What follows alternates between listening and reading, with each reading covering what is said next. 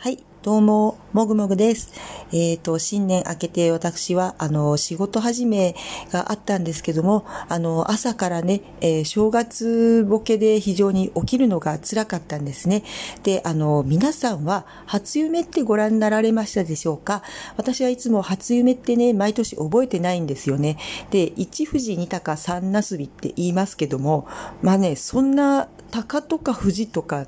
ナスビとかそんな夢を見る人が果たしてどのくらいいるんだろうかって思うんですけどね。まあ非常に縁起のいい夢だと言われておりますけども、まあ鳥とか山とかの夢は見るかもしれませんけども、ナスビってどうやって見るんだって思いますけどね。まああの、そういった縁起のいい夢をぜひ見てみたいものだと思うんですよね。で、私はあの朝が苦手で、えー、一日のうちで朝起きた時が一番最悪の気分なんですよね。で、あの、寝つきも悪いし、寝起きも悪いんですけど、どうしてもやっぱり朝すっきり起きたいと思うんです。で、あの、非常にいい夢を見た時っていうのは、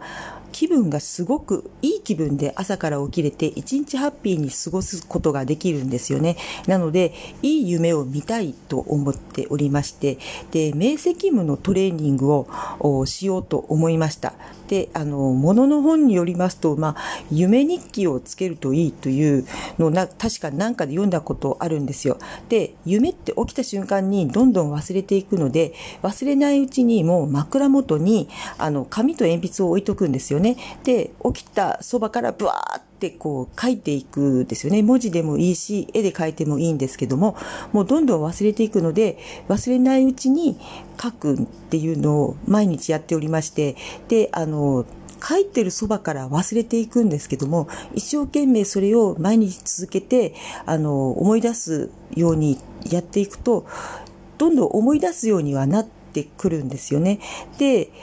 あ、調子いいぞって思ってたんですけど、最近は、あの、朝寒いので、ちょっと布団の中でちょ起きたくないなって思って、うだうだしちゃうんです。そしたら、どんどん忘れていっちゃうんで、またね、最近夢日記がつけれてないっていうような状態になっております。で、なんで、あの、明晰夢を見たいかというと、まあ、明晰夢、あの、なて言うんですかね、自分が、あ、これは夢だなって自覚できる夢っていうことですよね。で、明晰夢の状態になると自分が見たいようなストーリーの夢が描けるというものなんですね。まあ、あの、見たいストーリーの夢が見られたからどうなんだって話なんですけども、私はこう、気分よく起きたいので、いいストーリーの夢を見たいなと思って、まあ、それをやってるんですよね。まあ、そうやっていると、まあ、あの、夢の中で、まあ、前のノートとか見返すと、こんな夢見てたんだっていうのが、まあ、全然覚えてないようなことなんですけども、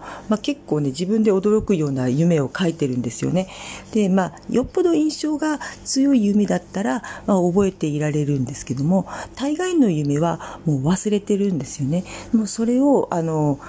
まあ、非常にもったいないなと思いまして、自分が見たいような夢を描いて、えー、起きれたら朝から気分がいいし、それはもう毎日のことですから、もうそんないい夢を見て気分よく起きれたら自分の人生のクオリティがどれだけ上がるだろうと思ったんですね。で、ぜひその明晰夢を見たいなと思って、まあ頑張って練習してるんですけども、まあ、なかなかね、うまくはいかないですね。あの、昔ね、すごいいい夢を何回か見た時っていうのは、まあ、気分が良かったんですけども、すごい覚えているのが、なぜか自分がジャニーズジュニアのメンバーになった夢だったんですよね。で、なんでか知らないけど、私少年隊のバックダンサーで、広いリサリハーサル室で、大勢でジュニアの仲間たちと振り付けの練習をしてたんですね。で、会社の偉い人が入ってきて、あの、なんか深刻な顔で、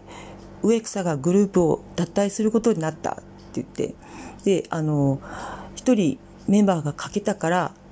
お前やれって言って、私がなぜか指名されるっていう夢だったんですよね。えー、ど、どうしようって言って、わかりました。家に帰って DVD を見て、植草くんのパートを覚えてきますって言って、タクシーを拾って慌てて家に帰るっていう夢だったんですよね。まあ、起きてから、なんであんな夢を見たのかわからなかったんですけども、特に少年隊のファンでもないし、バックダンサーをやりたいと思ったことは一度もなかったんですけども、まあなんか、